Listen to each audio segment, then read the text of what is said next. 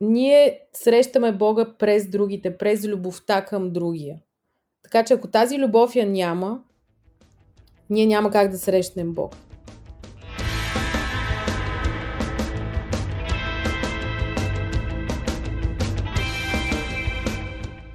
Здравейте, скъпи слушатели! Вие слушате подкаста Първа страница, един общ проект на с книги под завивките и Webcafe BG. Аз съм Антон Биров, до мен е Тем Сарабаджиева, а днес до вас достига един много любопитен брой, записан в бурната седмица на пролетния базар на книгата. И леко дистанционно. Но това няма ня... никакво значение, защото вече сме на една година, така че ако харесвате това, което правим, не забравяйте да се абонирате за нас. Абонирайте се, абонирайте се, абонирайте се. Може да ни откриете навсякъде, където ви реят подкастите, както и в социалните мрежи, Facebook, Instagram, понякога и TikTok. Всеки наш гост и епизод е придружен и с подробна статия в webcafe.bg. Това, което пропусна да кажеш, допълвам, е, че профилите са не само първа страница подкаст във Facebook и Instagram, но и с книги под завивките. Като реално с книги под завивките е доста по-активен, защото ако не сте забелязали, ние четем доста. И от време на време и аз качвам съдържание там. Рядко. Но сега, стига сме говорили за нас. А, вярваме, че знаете откъде да си набавите необходимата информация за с книг под завивките и първа страница. Време е да ви разкажем за следващия ни гост, който се явява първи след като сме станали на една година. Аз пък много се вълнувам, че имахме рожден ден. И аз, но не си подарихме торта. Подарихме книга и кенче на един от нашите слушатели. Обещаваме такива игри да правим и за в бъдеще, така че останете с нас. Но сега да ви представим Рене Карабаш, която вие знаете, че ще ни гостува от името на, броя, на епизода. Но, коя е Рене Карабаш? За творческия псевдоним Рене Карабаш откриваме Ирена Иванова. Писател, сценарист, драматург, театрален режисьор и актриса. Пример за човек на изкуството, но и за изкуството в човека. Получавала е редица награди за най-добра актриса за ролята си във филма Без Бог. Но те не са единствените й отличия. За своя роман Остайница получава литературната награда Елия Сканети и е номинирана за роман на годината от Дарителски фонд 13 века България, както и за литературните награди Перото. По Остайница предстои да видим и филм, но затова тя сама ще ни разкаже. Сред творбите й попадат още стихосбирките Хълбуци и пеперуди и братовчетката на Зорбас, както и книгата Писмо Писма на Омар до бъдещата му съпруга. В магическия свят на театъра Рене се развива като режисьор и драматург. Сред проектите, по които е работила за сцена са спектакълът Портретът на Дориан Грей, режисиран от Стайко Мурджев и спектакълът Очи сини, коси черни по романа на Маргюрит Дюрас. Но освен да твори изкуство, тя помага и на други да му се отдадат и да поемат по своя собствен творчески път. Прави го чрез Творческа академия Заешка дупка, на която е основател и в която е лектор, заедно с редица добре познати писатели, сценаристи и драматурзи. Рене Карабаш дава много на българското изкуство и има още много задаване. Но преди това и предстои да даде отговор на въпросите ни в този епизод на първа страница. Добре дошла в първа страница. Здрасти. Аз съм на втора страница обаче. Така ли? Защо смисъл? На кое? Сама на се вкара капан. От, от срещата ни. Вече чакам въпросите. А, вече чакаш въпросите. Ще получиш въпросите. Хубаво е само да отбележим за нашите слушатели, че идеята ти да ни гостуваш под каквато и да е форма беше още от времето, в което с книги под завивките беше не радиорубрика в Дарика Влог. Да, между другото, аз се опитах вчера да си спомня дали всъщност осъществихме тази паметна среща, която толкова време обсъждахме, но не си спомня всъщност. Така че ето сега по-добре късно, отколкото никога, нали така. Освен това, м- се оказа, че тъй като ние навършихме една годинка преди две седмици, а, че доста от а, нашите слушатели желаят ти да си наш гост, така че нещата съвсем съвпаднаха. Това е подарък за 1 юни. Това е подарък за 1 юни на нашите така, най-най-най върли фенове. И твой случая. Супер, много яко. Започваме с въпросите. Крайно време да започнем Хайде, с въпросите. Стига, това толкова, стига толкова увод. А, започваме с въпросите и понеже ти подхвана м- темата за страниците, а, няма как да не те питаме в седмицата на пролетния базар на книгата какво последно прочете Рене Карабаш? Ха, интересен въпрос. Аз обикновено чета по няколко книги наведнъж. но разбира се, различни жанрове. Не мога художествена литература, да речем, да чета по два-три художествени романа, винаги е един. Но това, което последно прочетох от край до край, беше а, един роман, не толкова смятам известен, Атлас на мъглявите континенти. И аз не го знам. На кого е този? Много чудесна книга, наистина. А, просто такъв майстор на словото е автора. Забравихме името, но е турски автор. А, нещо от сорта на Орхан Памук, да речем. Много интересно. Особено с а, новата книга на Орхан Памук, която излезе сега. А, извинявам се, Антон ми дава постоянно някакви знаци тук а, да говоря по-близо до микрофона, затова наш, а, нашите слушатели да не се чуят, ако звучи малко странно. А какво беше последното нещо преди срещата ни, което пък ти написа? Не прочете, а написа. Всъщност в предварителните ни разговори ти а, издаде, че работиш по нещо. Искаш ли да ни разкажеш малко повече? Ами аз работя по няколко неща, но едно по едно. Ами, точно в момента работя по един а, сценарий за сериал, който се надявам така, да излезе близката една година, т.е. може би на пролет до година, с а, прекрасни актьори. А, мисля, че Жоро Тошев ви беше гостувал и мисля, че беше дори споменал този а, сериал. Той е един от продуцентите на сериала. Охо. Споменани нещо, не си спомням обаче, за да Ние не даже издавам... май гледахме някакъв предварителен трейлър. За да не издаваме... Да, да, заснехме трейлър с а, актьорите. Иначе каста е просто брилянтен. А, а, семейна история е за, с силни женски персонажи. Нещо, което изключително, абсолютно липсва от така, на, на екрана ни, на телевизионния екран. Цветана Манева е една от актрисите, Койна Русева, Теодора Духовникова и Радина Карджилова. Ще издам само, че те са и дъщери. А защо според теб липсват такива силни женски персонажи в телевизията? Ами, най-вероятно, защото още сме а, така доста патриархална държава. При нас малко бавно умират навиците и порядките и се движим малко по-назад а, във времето. И нямам представа наистина. А, в, в литературата, българската съвременна литература, имаме такива образи силни, на силни женски а, герои и персонажи. Но в киното някак липсват. Обикновено мъжките персонажи са водещи или имаме от, така, от двата пола но такъв един, една история наистина за с фокус върху силата на жената, на ролята на жената, изобщо на какво е, каква е тази вселена жената, ние нямаме. И е време да, това да се случи вече. Има ли нещо по-различно в усещането ти да си част от тази промяна, за която говориш? Това случване? Ами, не случайно поканиха мен за, за сценарист на, на, на този сериал. Им, има още двама сценаристи, Димитър Стоянович и Лъчезар Аврамов, с които работя върху сценария. Но цялостната идея е моя и бях поканена именно като романист, като писател.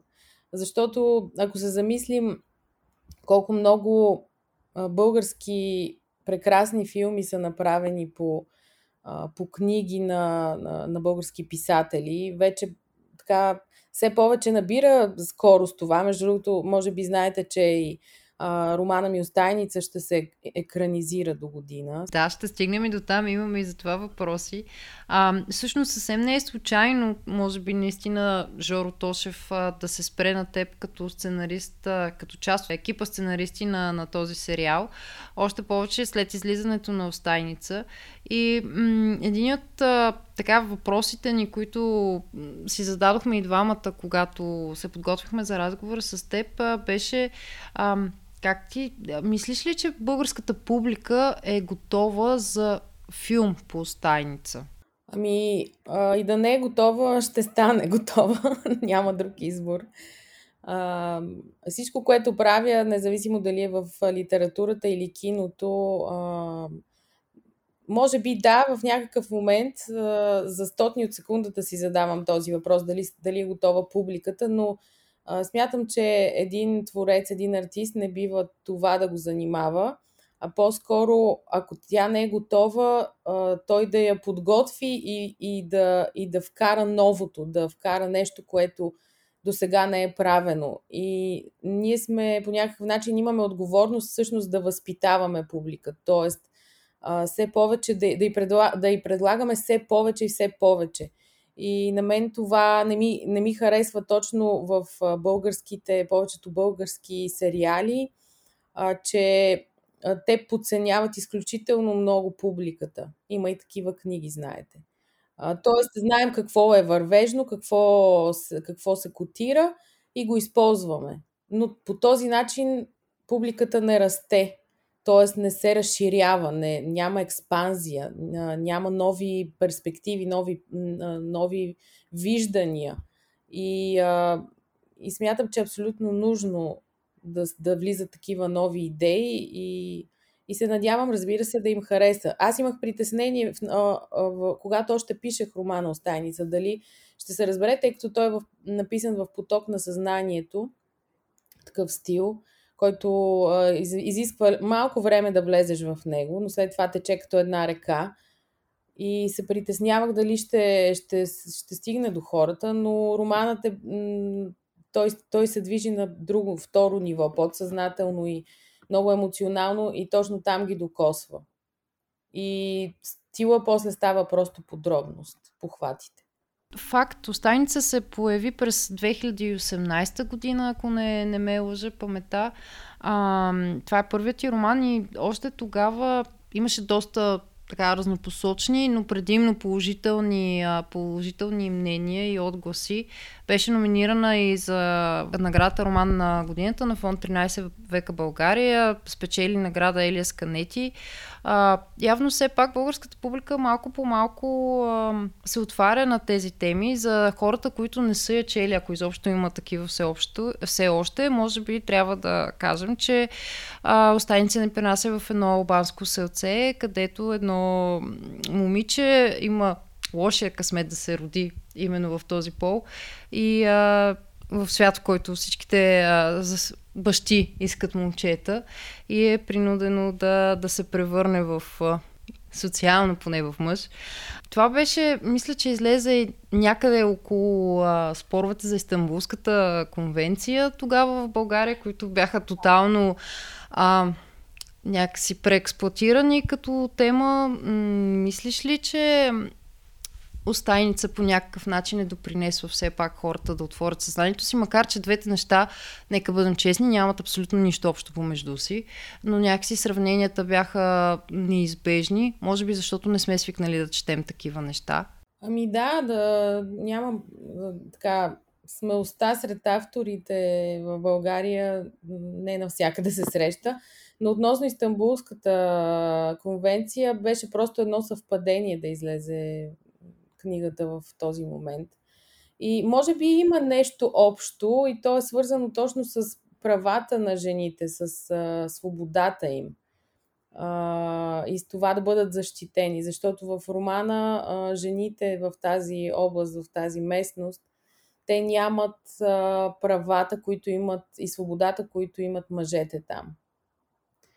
И това е основното, което всъщност, е, е, за което е историята. Но относно половете, винаги се старая да пиша така, че те да нямат значение. Дори да имаме любов между две жени или двама мъже, това, което мен ме интересува е мъжкото и женското, мъжката и женската енергия в един човек – и ние се свързваме точно през тях.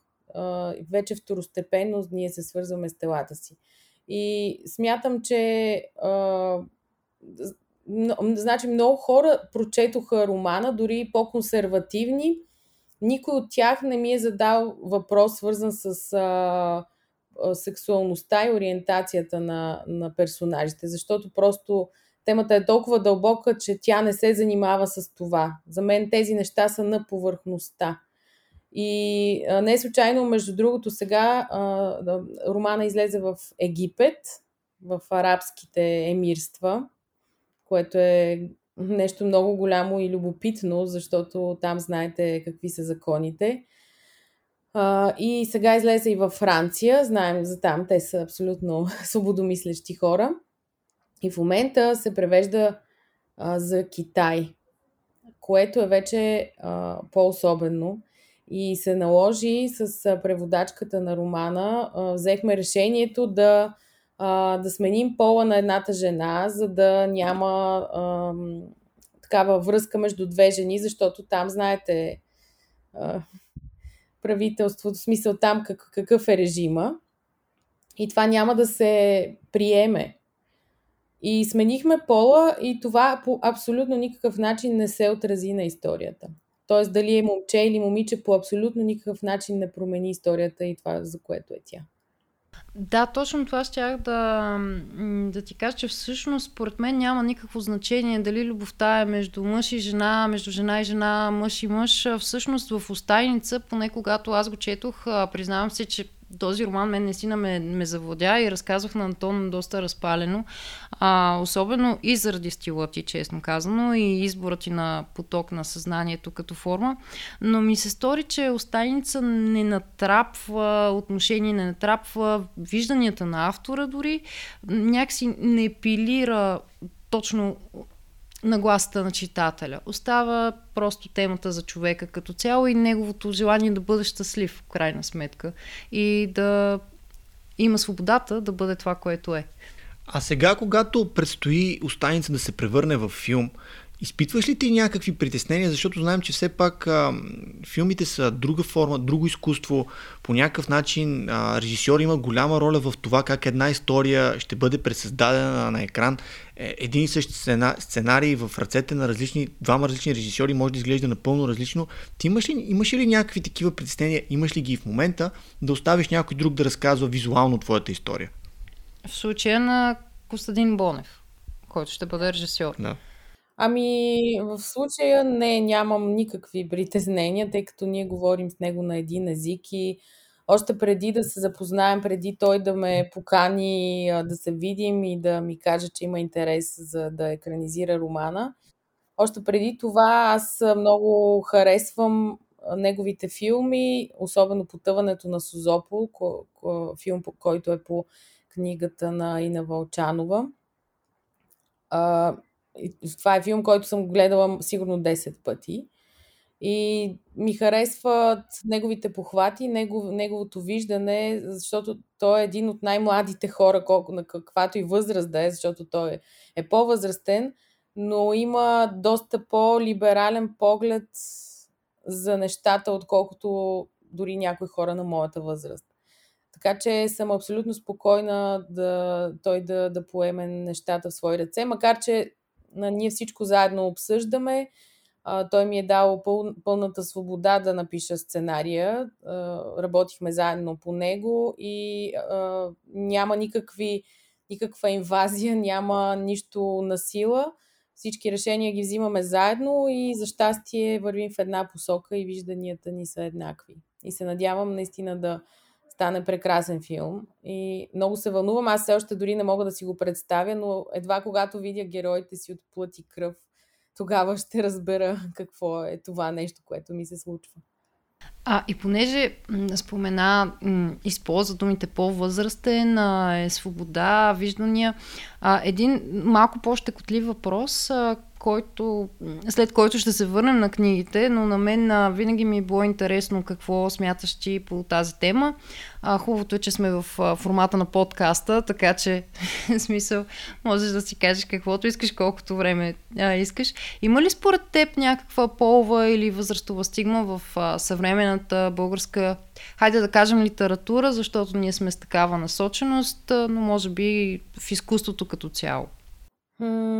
ами, не знам дали да започвам отново темата за равенството на мъжете и жените. Има, разбира се, а, м- така, по някакъв начин неравнопоставеност. Лично аз за себе си не я усещам. А, тоест, аз не съм усетила от никой автор, който е мъж, а, някакво... Всъщност имаше един случай, но няма да го споменавам. Но, но като цяло повечето мъже автори приемат списането ми за мъжко, освен това, т.е. по някакъв начин двуполово, андрогинно. Но, за, за съжаление, броя на авторите, просто като статистика, има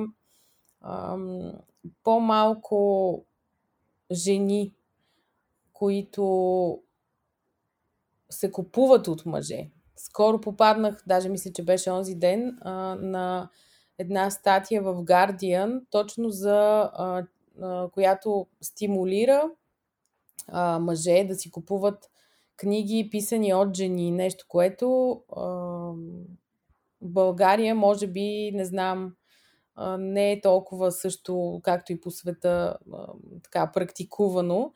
И там са споменати едни големи имена на писателки, които а, така, при, приканват да, тези мъже да си купят техните книги.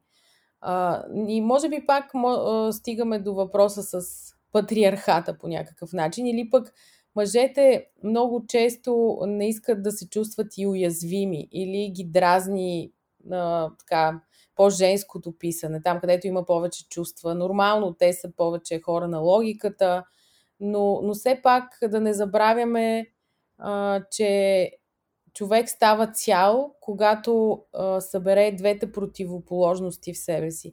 И да отричаме едната, а, че я няма, а, просто няма как да постигнем тази цялост. Юнг нарича това индивидуация. Така че а, има още какво да се желае. И за това се опитвам, когато ме канят да, да, каз, да, да давам съвети за книги или да давам моя топ 10 за книги, се опитвам да вкарвам максимално повече женски имена. И то не от феминистка гледна точка, защото наистина тези романи просто за мен са много добри. Да речем, имаме толкова добри писателки и поетеси. Иванка Могилска, да речем, аз харесвам много. Яна Букова, Йорданка Белева, Здравка Евтимова. Така че е време така да се изравни, везната. Наистина великолепни аз а, ги обожавам. Мога да добавя и Оля Стоянова, например. А, но сякаш все още го има това, това деление на мъжко и женско писане и понякога, дори аз когато препоръчвам нещо на някого, виждам, че ме гледа малко така изподвежда. Сега как, какво е това име? А... Има го, извинявай, че те прекъсвам, но има го очевидно и в световен мащаб. Що има такава статия в Guardian, значи този проблем е на лице, докато а, ти, Рене, ни даваше свой отговор, се замислих за случая с Джеки Роулинг, която когато реши, да, тук го има и нагласата към жанра, който е писала, но когато тя реши да пише криминални трилър истории, тя го направи първоначално под а, мъжки псевдоним. Може би с идеята, че така ще достигне до по-голяма аудитория, защото мъжете не биха си купували. Може би това е идеята, може би, че мъжете не биха си купували трилър писан от жена. Ами виж и в предаването последния печели задават въпрос. Рене Карабаш мъж ли е или е жена? така че, може би аз съм подсъзнателно съм а, действала по, по същите подбуди. Хм. Хубаво спомена своя а, псевдоним Рене Карабаш. Ирена се подписва като Рене. А Рене сякаш пази Ирена. А, но какво се случва? Сега не знам дали ще хванеш референцията към един а, стих, който аз някога преди години си преписах от теб, но какво се случва след празниците, когато всички си тръгват? ако мога да парафразирам. А, в твоя случай какво се случва, а, когато слезеш от сцена или излезеш от образа на писател, ако изобщо излизаш? А, как Ирена и Рене работят заедно? Е малко шизофренно понякога звучи това с псевдонимите. Ами да, а, мисля, че работят добре. А, в момента, в който се приключи някое голямо събитие, на което съм се срещала с много хора, аз си се прибирам, като цяло съм интровер, интровертен човек. Не съм толкова социална, колкото изглежда. Просто защото енергията на хората много силно я усещам и я попивам. И след това имам нужда дори да се възстановявам понякога. Така че а, със сигурност а, се старая да съм повече Ирена, колкото може повече в ежедневието си. И да стоя сама и да се зареждам и да си правя моите неща. Затова и по-малко се виждам с хора. Но когато се виждам навън с някой или а, някое събитие а, с повече хора, аз дори да искам да съм Ирена, аз съм Ирена, обаче хората знаят, че съм Рене Карабаш и, и, и просто аз не мога да избягам от псевдонима си. Но е хубаво да има тази дистанция. Мисля, че е здравословна и тя е здравословна дори в а, личен, личен план. Добре е да имаме дистанция дори в личен план с партньорите ни. Да има нещо, което да не е прекрачено, нещо, което да е оставено за другия. По някакъв начин а, така пазиш творческото си аз ли? Ами всичко пазя мое. запазвам се като човек, пазя душата си по някакъв начин, защото е, много е трудно да по някакъв начин да си публична личност и да запазиш себе си. Без, защото ти се срещаш всякакви хора получаваш всякакви предложения и, а, и е много трудно наистина да запазиш тази чистота както казва Заратустра, трябва да си морече да погълнеш всички тези реки мръсни, които се вливат в теб и да останеш чист. Та аз се опитвам колкото мога да бъда море. Ти затова толкова често бягаш към морето, май. Ако съдим по снимките ти в Фейсбук. Да, да. А, да, между другото, това е едно от любимите ми места. А, спонтанно преди две години реших, че ще си купя нещо на морето, там където съм израсла, в село Лозенец. От малка прекарвам летата там. И реших, че е време да си взема нещо и просто да имам тераса, която да гледа към морето и да си пиша. Това е всичко, което искам. И за щастие съм благодарна, че, че ми се случи. Ето сега спомена пак а, порастването, преди малко спомена чистотата. Човек сякаш е най-чист като дете. И това е един от любимите ми въпроси към нашите гости, защото много можеш да разбереш за началото на техния, тяхната връзка с книгите. А коя беше книгата, която ти остави най-ранен детски спомен? Mm, да, книгите абсолютно присъстваха в живота ми още от най-ранна детска възраст. Аз и от тогава пиша всъщност, откакто мога да пиша. Пиша стихотворения. Разбира се, те бяха доста детски за птички, тревички. Даже си спомням един стих, който бях написала. Кучето на Гого има бели зъби и яде пастет от гъби. Това е едно от, цитирам от първите ми стихотворения част. А, тъм, доста от книгите вкъщи, се, така опитвах се, от някой ме беше страх, примерно Корника от без глава. Дори не го отворих, защото ме беше страх от корицата. Но най-ярко впечатление и спомен а, така са ми направили. А, имаше една поредица на. А, дали не беше ох, един италиански автор. Абе, Морския ястреб. Или Емилио Салгари, мисля, че беше, ако не се лъжа. Морския ястреб и там са капитан Блъд, да ръбъра такъв, такава поредица. И Морския ястреб много ми направи това впечатление.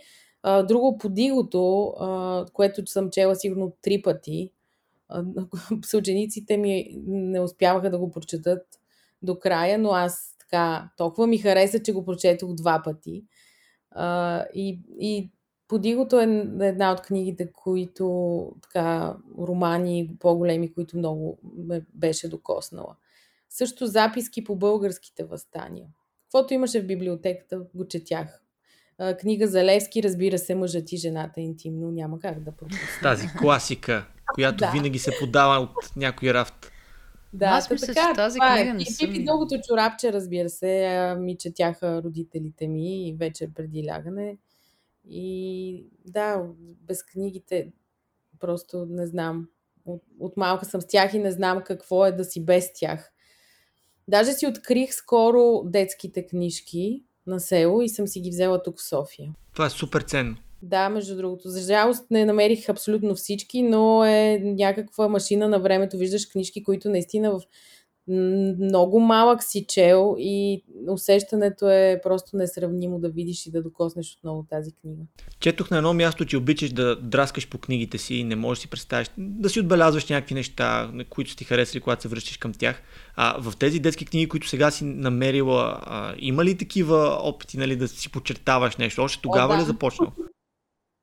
Има цели пейзажи по вътрешните корици. Да, но те и сегашните ми книги така изглеждат общо взето. Аз много си драскам по книгите. Изобщо подчертавам, записвам си, пиша си дори някой път някакви неща по кориците отзад. Така че обичам да си ги обживявам, не си ги пазя. Не ги увивам в а, брошура от, а, примерно, Кауфланд. Чули Антоне? Аз, между другото, много си пази книгите. Той много ми се сърди, ако случайно си купи някаква книга и я приберем в моята чанта, и тъй като моята чанта е абсолютно типично клише, абсолютно клише за женска чанта, пълна с всякакви глупости, които най-вероятно никога няма ми потребват а, по време на разходката, но понякога се случва някоя ъгълче да се изкриви или нещо да се случи с тази книга. Леле тогава е голям скандал. Не, давам ти, давам ти един по-скорошен пример. А, купувам си комикси и комикса е в чантата на Темс и там има бутилка с вода, която обаче очевидно не е била добре затворена. И после си суших а, Ама комикса нищо... на Духалка. Ама нищо му няма на този комикс. Да, ами мисля, че е време е просто да си купиш чанта. Да, може би е време да си купя чанта и да, спре, да, да спрем с това темс да ми носи нещата, които си купувам за четене нямаш право да се оплакваш в този нямам, случай. Нямам. Не, не стига, така, че нося. Колата разтопен, трябва да стискаш зъби и това е положението. Един въпрос, тъй като все пак сме подкаст за книги и така и така сега подхванахме тази тема. Има ли автори, които като четеш и толкова силно резонират в теб, че си кажеш, ох, това все едно аз съм го писала, бе, тия думи са моите. Да, има. А... И това е Холио Кортасър. Наистина, даже в един момент се бях паран, параноясала, че съм се преродила и аз съм Кортасър.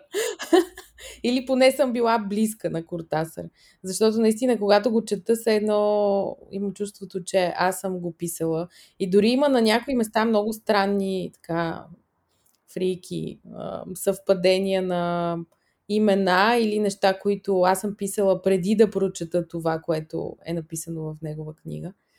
Та, това е, мисля, че така, това е любимият ми поет и прозаик. И като цяло харесвам доста, а, а, като поезия харесвам доста латиноамериканската поезия. А, доста резонира с мен. Търсиш ти се отдаде. А аз да те попитам сега за една книга, това всъщност мисля, че е последната, която се появи с а, твоето име на корицата, Рене Карабаш, писма на Омар до бъдещата му съпруга, където съчетаваш и проза, и поезия в една епистоларна форма. А, а има ли писма, които ти самата все още очакваш? Ами, единствените писма, които очаквам всеки ден, са тези от мен за мен. И понякога се ядосвам, че не намирам време да си ги напиша. Защото е добре от време на време да си пращаме писма на себе си и а, така детето в нас да поиска това, което не му е дадено, защото в бързината ние много, много често забравяме за него. И от, иначе относно писмата на, на Омар, ам, нямах идея да всъщност да, това да е книга. Написах просто едно писмо. Дори беше за мен самата, т.е. Не, не съм имала идея да пиша някаква художествена литература. И а, когато го се опитах да го, да го запаметя в компютъра ми, без да искам бях направила папка, а не файл, на който пишеше писма, не писмо на Омар до бъдещата му съпруга, а писма на Омар до бъдещата му съпруга и си казах, ето това е знак, трябва да напиша още писма. И така написах останалите, които пък вече аз си срещнах, а, така, Омар срещна бъдещата си съпруга по средата на писмата си. А, но, но пък с тази среща ми помогна да ги довърша до края и да, да по някакъв начин да започна да говоря, Омар да започне да говори за проблемите, които възникват в първоначалните, първите проблеми, които възникват в една връзка. А, но разбира се, има хепи ендинг, те се намират накрая. Ето, спойлнах хората, които не са чели. Които не са чели. Спойлери. Все пак това е по, нещо, все пак това е поетична проза, така че не е кой знае какво. Но а, имам идея за някой ден да направя моноспектакъл по, по тези писма. Няма да играя с Омар, някой актьор ще играе Омар. И също така ми хрумна, тъй като вече съм на тема бъдещо родителство, не че аз съм бременна, но, но нали, вече се появяват такива идеи за, за деца и ми хрумна идея да така може би ще има втора част на писма на Омар, но няма да са до бъдещата му съпруга, а може би ще са до бъдещата му дъщеря. Страхотно. А писмата, които получаваш от почитатели, а, какво ти носят? Колко хубаво щеше да е, ако наистина бяха писма, смисъл а, на хартия. щеше да е, може би, по-вълнуващо. Защото сега ми пишат а, много хора, но ми пишат а, в профилите в Инстаграм, в Фейсбук. А, много единици са тези, които ми намират мейла и ми пишат а, писма по мейл. А, но Дори винаги... това се изгуби. Моля? Дори това се изгуби сякаш. Всичко вече е бърза комуникация. Да, да, абсолютно. И аз за това съм си купила, имам си цял сет с печати, с мастило, с марки и а, на близките ми хора им пращам писма. Даже с най-добрата ми приятелка, която също живее в София, ние си пращаме писма и карти. Знаеш ли какво ще ти препоръчам сега? Тъй като все пак, както Тем си ти каза, имаше хора, които желаяха да чуят този разговор с теб. А, сигурен съм, че тези, тези които ни слушат и много от тях... какво ще кажеш. Да.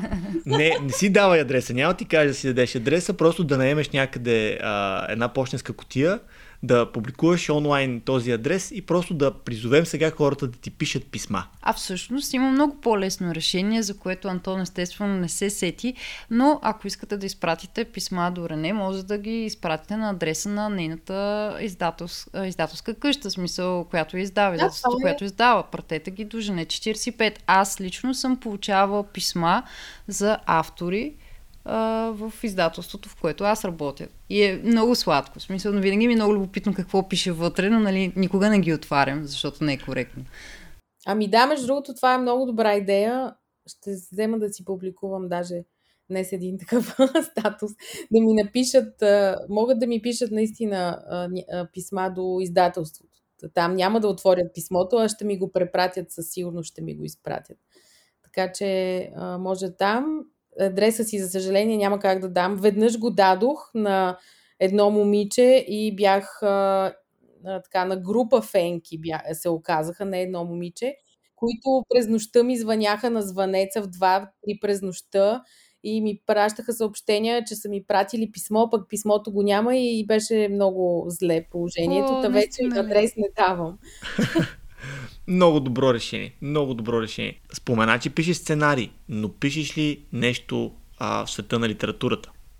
Ами аз винаги пиша нещо в света на литературата, но да, се налага при по-големи проекти като сценария да отлагам това писане. Но веднага, щом приключа с сценария, ще продължа с писането на новия ми роман, който се, силно се надявам да излезе до година. И а, какво да кажа за него? Можеш ли да ни зададеш малко поне на каква тема ще бъде? Ами, почти религиозна. А, такава, че има шанса църквата да ме анатемосат, но поемам този риск. Няма да си първата, няма да си последната ще бъда българския казанзакис. Да, точно това ще я да кажа, че ще си българския казанзакис, но виж пък Аскетика е една, може би най-продаваната му книга в Гърция, така че това да те на Темоса, църквата явно има добър ефект. Ами, надявам се все пак да не става, но а, да речем, че а, историята е за... Тя е двупосочна. Тоест, паралелно се движат две истории в нашето съвремие и малко по-назад. Но историята е за един остров, на който, такъв монашески остров, на който не могат да ходят жени. Всички се досещаме кой е той. А, но аз имам а, нали, моя си остров в моето въображение и а, там а, се случват едни много специални неща на този остров. И общо взето темата е за това, за, за, за отделянето на жената от църквата, от Бога. Тоест, а, как едни мъже се събират и казват, ами до тук жената не може от тук нататък да ходи, тя не може да влиза в, зад ултара и всички тези неща. И отново идеята е за точно това събиране на мъжкото и женското, без което няма как да се постигне това върховно божествено състояние. Нали, дори от сутрин до вечер да, да, се, да се молим, така мъжете да се молят, монасите, а, те пак а, някакси тази женска енергия, а, тя е тази, която може да ги сътвори. И общо взето, с две думи, ние срещаме Бога през другите, през любовта към другия. Така че ако тази любов я няма, ние няма как да срещнем Бог. И е много лесно да бъдеш монах в една а, малка килия или да, се, да отидеш в гората да живееш в, или в някоя пещера и да се молиш от сутрин до вечер. Много е лесно това. Но нека да се опитаме да бъдем монаси в ежедневието ни, в светския живот, в ето това ежедневие в града, да се опитаме, ето това е трудното. Така че за такива неща е моят нов роман и се надявам да Опитвам се да не се повтарям от към стил, но някак си супер много ме влече това да се изразявам чрез потока на думите. И ми е изключително трудно да слагам точки и главни букви. и главни букви. А на каква фаза си в момента? Първа, втора редакция? Правиш ли изобщо такива? Ами, може да се каже, че една трета от романа е написан, но ще бъде пренаписан, тъй като, както казах, се опитах да, да, бъда, да слагам точки и главни букви, т.е. да бъда по-рационална, но всъщност да бягам от природата си, от това, което съм, не е най-доброто нещо и сега ще има известни поправки на тази една трета. Изобщо ще започна от начало. А, защото много пъти ние се, като едно махало в, от едната в друга крайност, се люшкаме и е добре да търсим баланса, както в живота, така и в писането, да знаем кол, по колко да сложим, колко сол да сложим, колко от другата подправка, за да стане това, което сме ние всъщност. Благодарим ти много. Това е перфектен край, но винаги след перфектния край идват какво? Идват близ въпроси. Близ въпроси много скоростни въпроси, отговаряш ни с по една дума и те оставяме на спокойствие да продължаваш да твориш. И аз започвам веднага с нещо съвсем далечно от света на литературата. Коя е любимата ти песен? Люби... Е, ти ме застреля. Умея го. Добре, uh, Escape на Deep Dish. Кой е спектакълът, който си гледала най-много пъти? Ами, спектакъла, на който съм драматург и асистент режисьор, това е спектакъла, който най-много пъти съм гледала. Портрета на Дориан Грей, а, на а, Стайко Мурджев е режисьор на представлението и се играе в театъра Зарян. Гостува всеки месец на театъра, така че ето покана към вашите слушатели. И финала отново е литературен. Последната книга, на която плака. Ам, може да не плачеш, но въпросът е последната книга. Не, аз която... си плача. Аз си плача на, на всички книги. а, всъщност това е последната, която прочетох. А, аз на мъглевите континенти. Имаше една великолепна сцена, просто нямаше как да не си поплача. Ето и е, това е една препоръка от теб за нашите слушатели. Много ти благодарим за този разговор. Желаем успех на писането на сценария, на самия сериал и на романа до година предполагам Чакаме. година. Чакаме да видим кога ще бъде. И благодарим ти, че ни беше гост. И аз благодаря, беше ми приятно и се надявам отново да си поприказваме някой път. Това беше всичко от този епизод на първа страница. Подготвили сме ви няколко епизода, с които лятото да не е скучно. Никак даже. Доста горещо лято ще бъде, но ние ще го охладим с а, много интересни книжни предложения. Или ще го разгорещим. Хайде да не го разгорещяваме. Вече е 30 градуса, да не става повече. Зависи от гледната точка, но без значение какво целите, абонирайте се, абонирайте се, абонирайте се. С първа страница се надяваме да не ви е скучно. Харесва ми как го казваш по три пъти всеки път. Еми, да се запомни. Темс ви каза в началото, във всяка платформа за слушане на подкасти може да откриете първа страница, естествено и в WebCafe BG, където винаги е придружен всеки епизод с интересна статия. Не пропускайте да пробвате и другите подкасти на WebCafe, Хедонисти и Тихо филмът започва и естествено да харесате нашите страници в социалните мрежи, които са с книги под завивките и първа страница. Чао!